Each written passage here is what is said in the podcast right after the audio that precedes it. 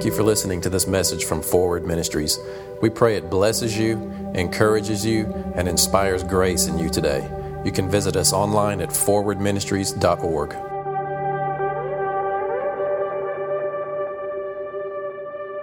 People are hungry for the gospel. People are hungry for, you know, what I would label just the simplicity of spirit led living, kingdom, true kingdom, new covenant, faith, righteousness, you know, easy and light. My pastor always used to say, if it ain't easy and light, it ain't Jesus. but it takes, it, man, it, uh, it takes like a fundamental shift in how you see God to first let yourself even think that way, then to live out of that especially when difficulties are happening, especially then.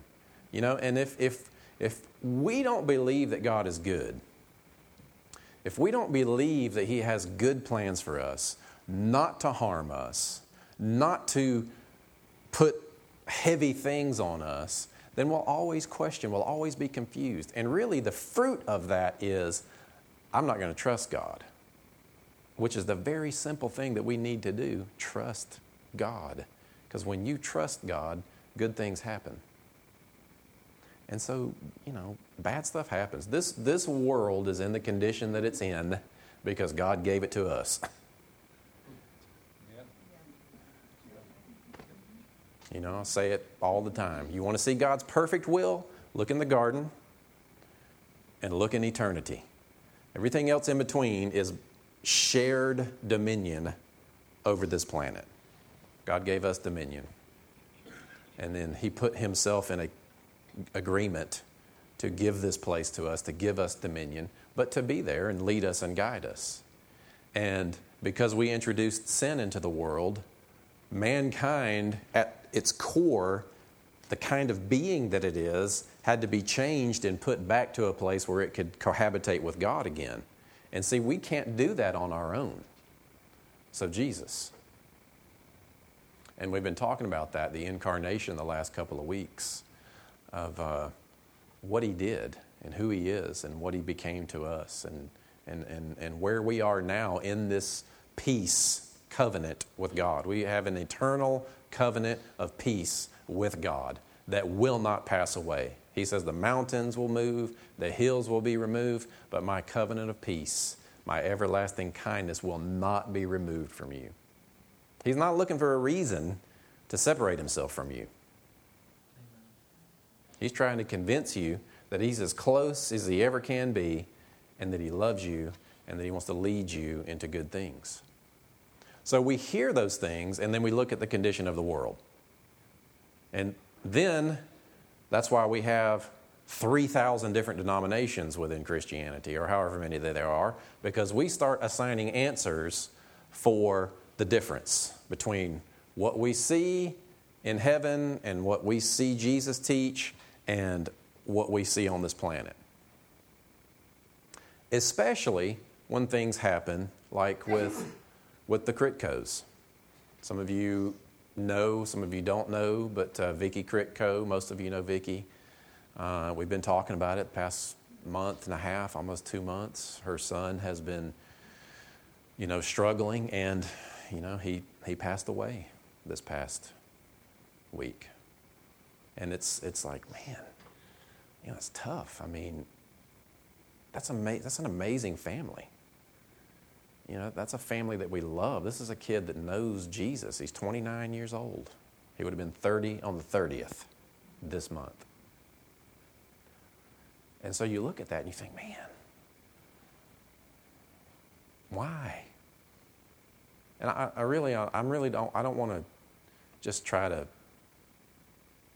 you know, craft some message out of what's happened to him, but but when these things happen, especially when they're close to home like this for us,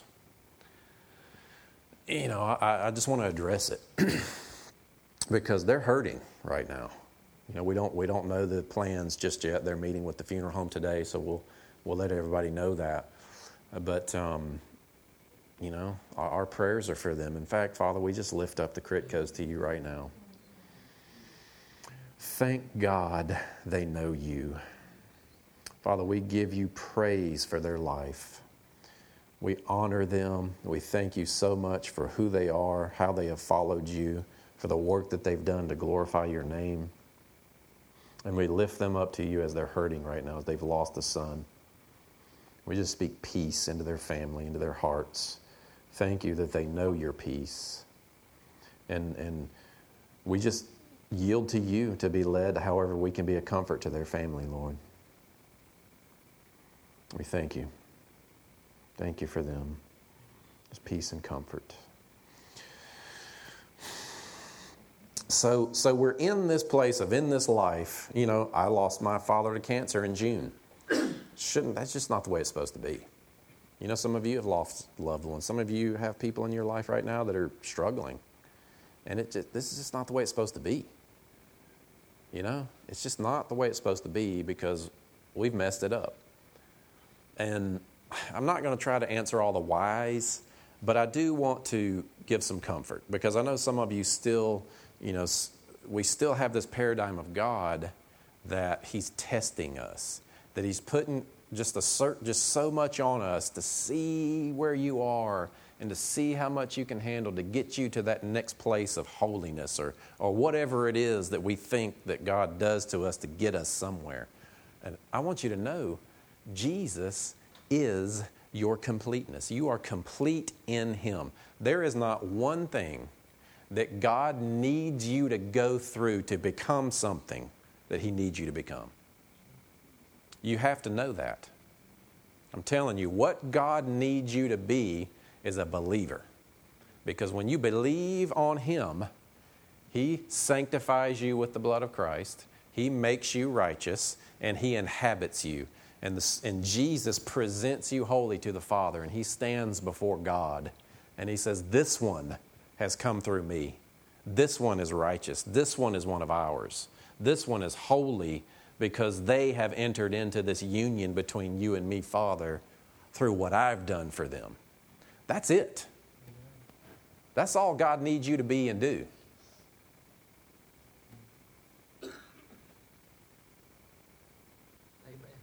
I'm serious.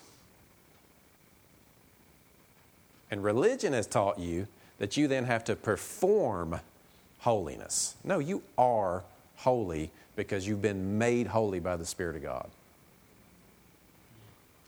Absolutely, of course, then God wants to lead us and guide us in this life and reflect Him and live well and abstain from sin and, and, and walk in everything that He has for us.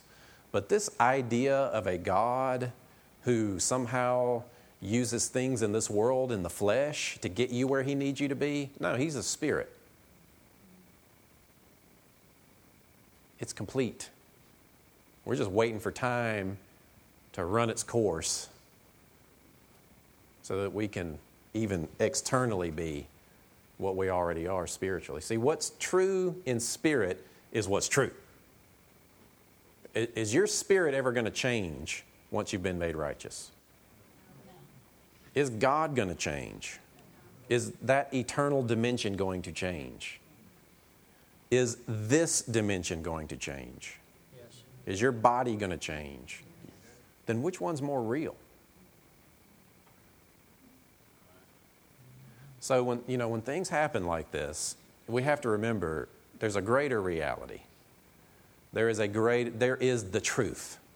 Right now we're experiencing a reality, but it's not the full truth. You know, there's a difference between truth and reality. Something can be very, very real for you. And it may be a form of the truth or a little bit of the truth, or it may not even be real may not even be true. You know, real, which realities are we living in? And, and you know, I, I don't know. I, I just kind of want us to think and be comforted by this God that we actually have, who He really is. And I, I do want to look at a couple of scriptures because these are two passages that confuse people and that religion uses to try to get people to do better in their flesh.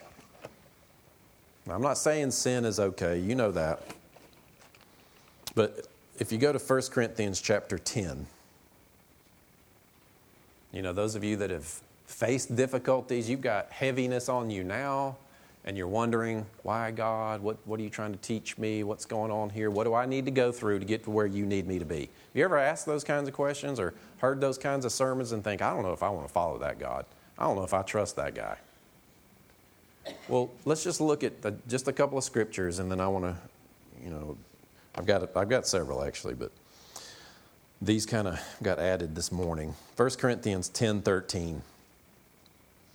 There has no temptation. I'm reading reading out of the King James. Actually, throw the NIV up up, up there, and uh, it might read a little bit more. I just kind of grabbed these. I didn't pick which translation was best.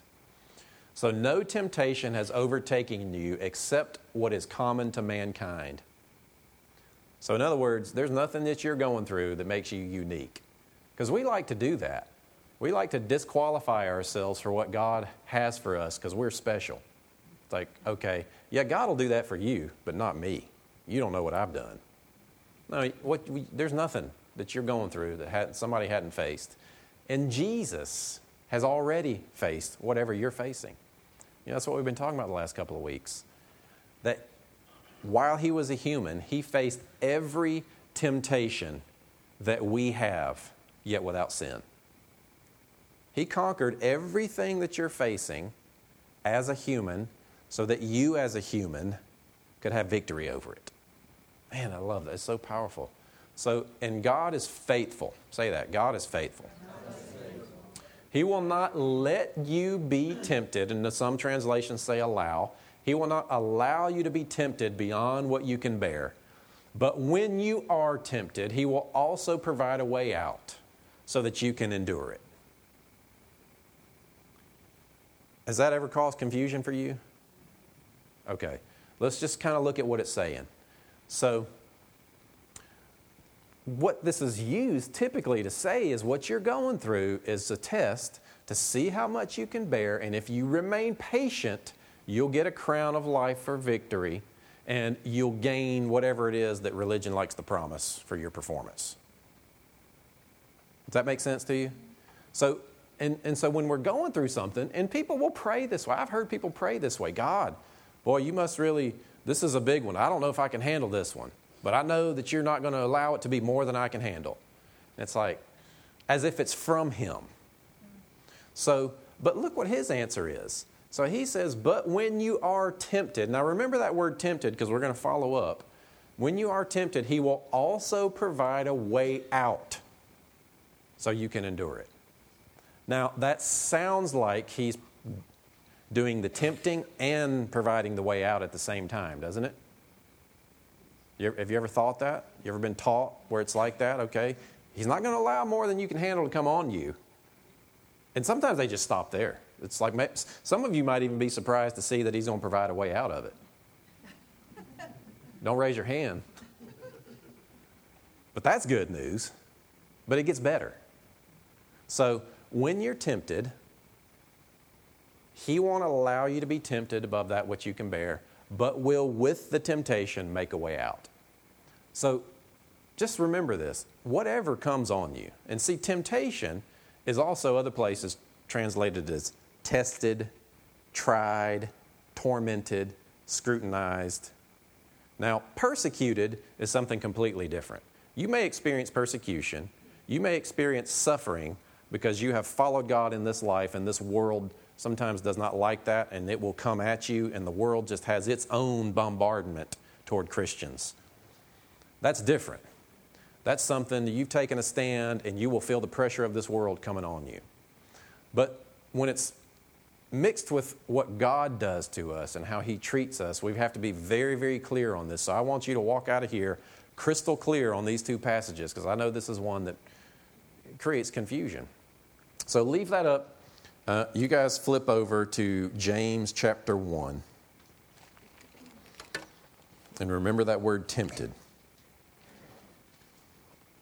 This will be good news to you if you believe that God is doing the testing and also providing the way out.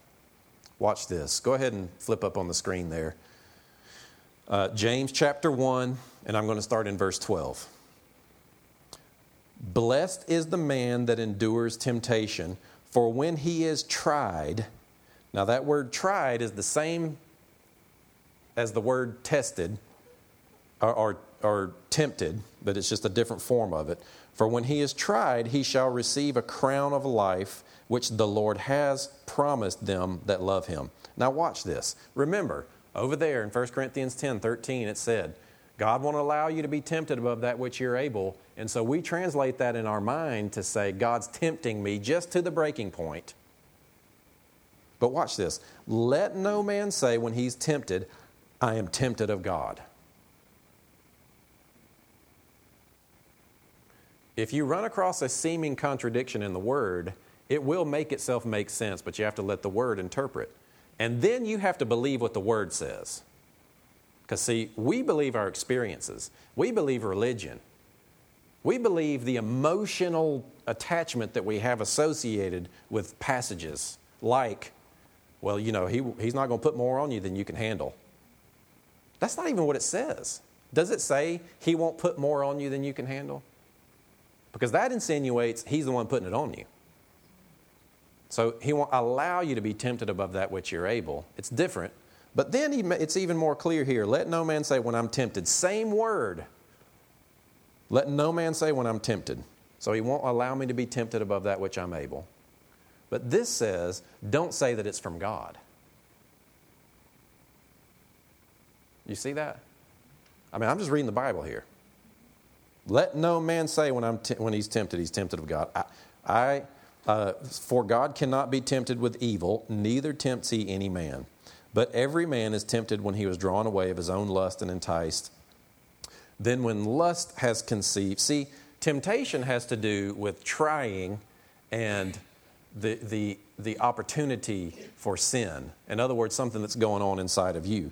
In fact, okay, that, I'm not going to go that far yet, but so, but every man is tempted when he's drawn away of his own lust and enticed. Then, when lust is conceived, it brings forth sin, and sin, when it's finished, brings forth death. Do not err. Don't get this wrong. For those of you that are below, below 30, he's saying, don't get it twisted. My beloved brethren, every good and every perfect gift is from above and comes down from the Father of lights, with whom there is no variableness, neither shadow of turning. In other words, don't get this wrong. The good stuff's from God, and that ain't going to change.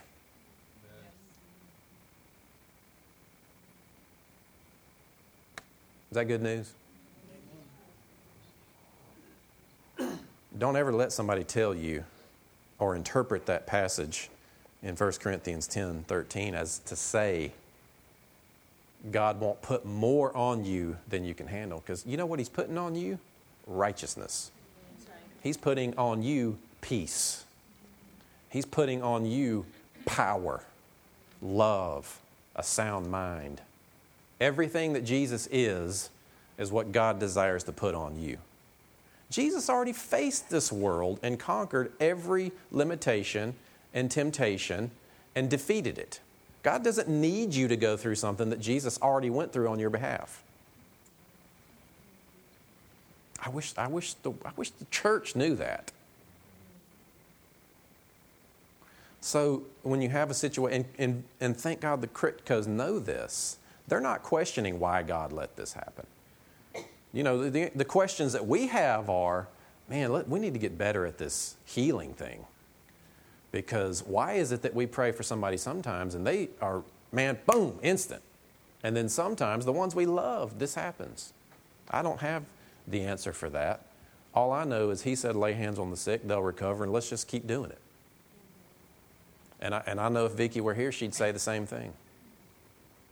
We're going to continue to trust God no matter what.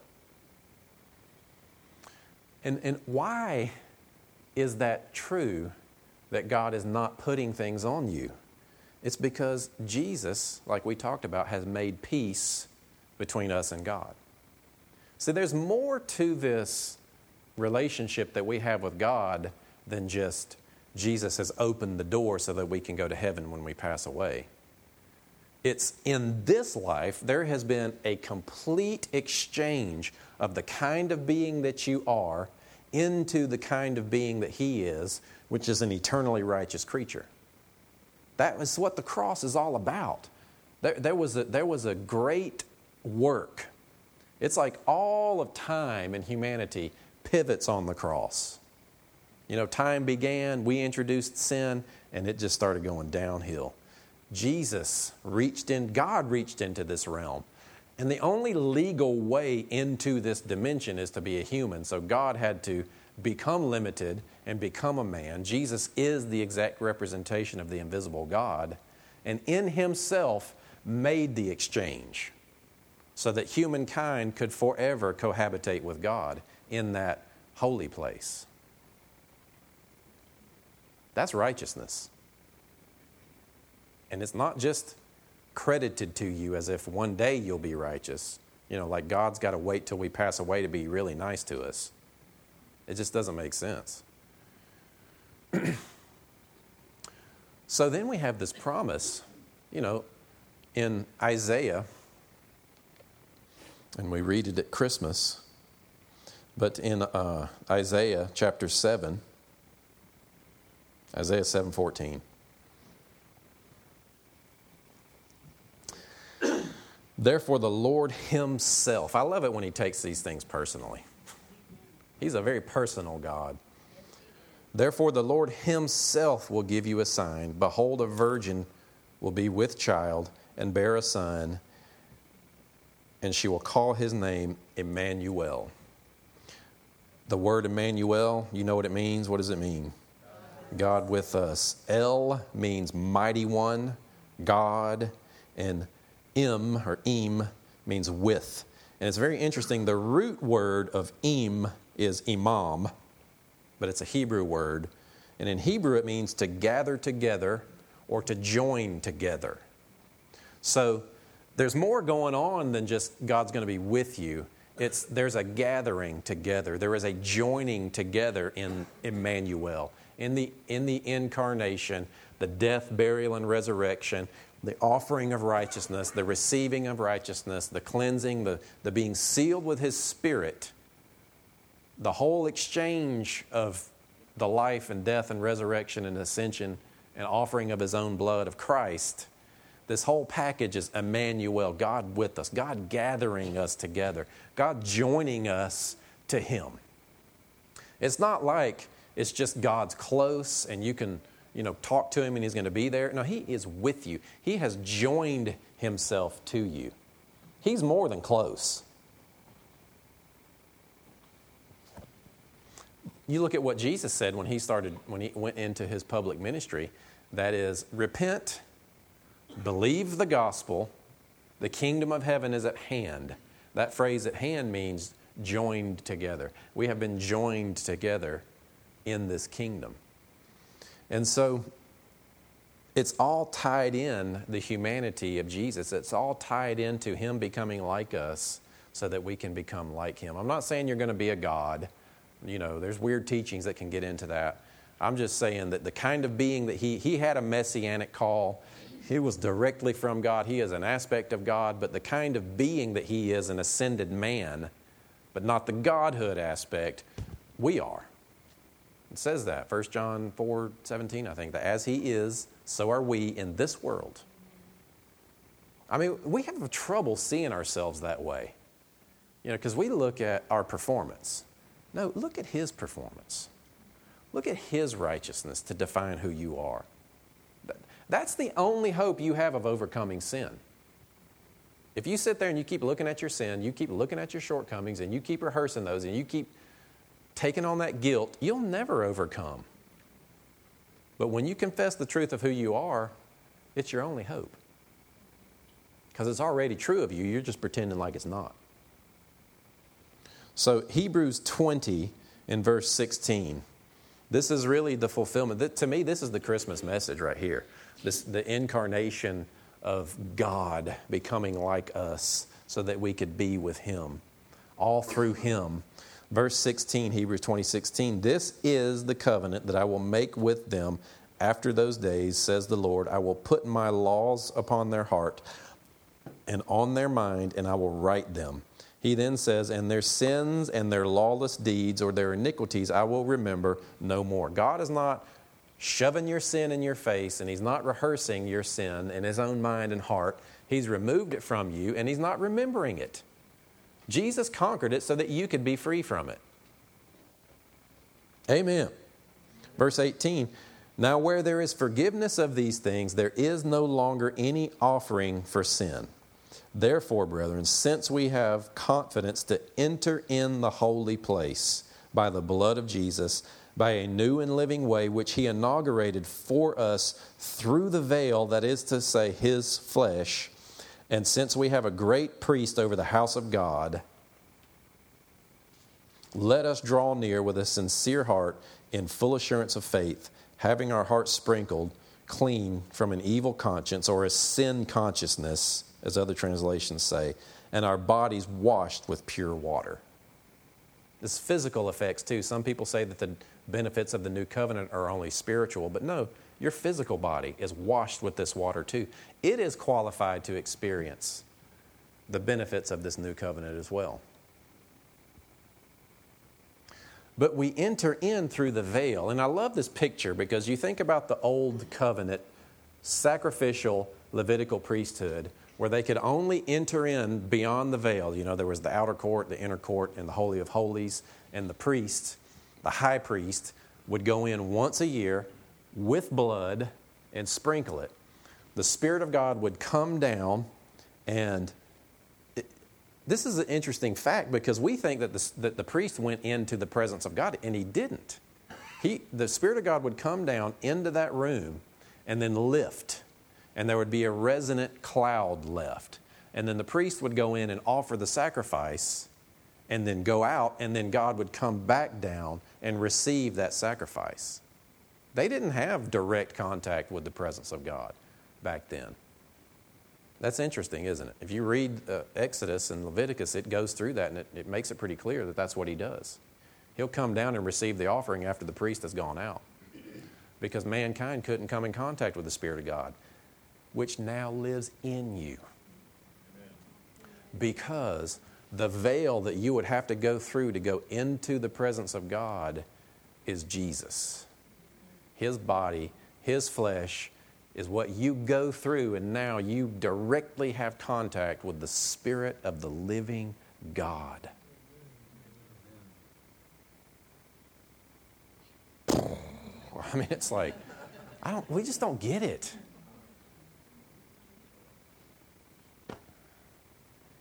Oh man, may we live with that reality. May we live aware of the union that we have with God because of Jesus. That, that's my prayer for you. That's my prayer for the world that we, and me, that we learn of Him, that we, that we know His love for us, that we are convinced of His love for us, so that we can convince others of His love for them. Because love will never fail. We face tragedy, we face difficulty, we face death, and it's not right. And it will be changed, and it will never have power over us as, a, as humans as humanity again. And won't that be great?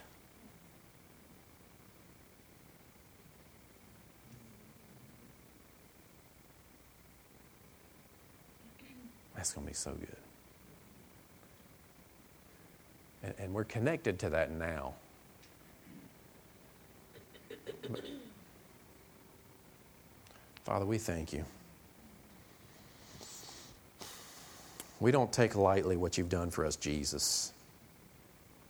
We want to learn of you. We are committed to learning of you, Jesus, learning what you've done for us, to stay focused on this exchange, to keep you first in our lives, and to represent your goodness and your mercy and this covenant that you are inviting people into in this world.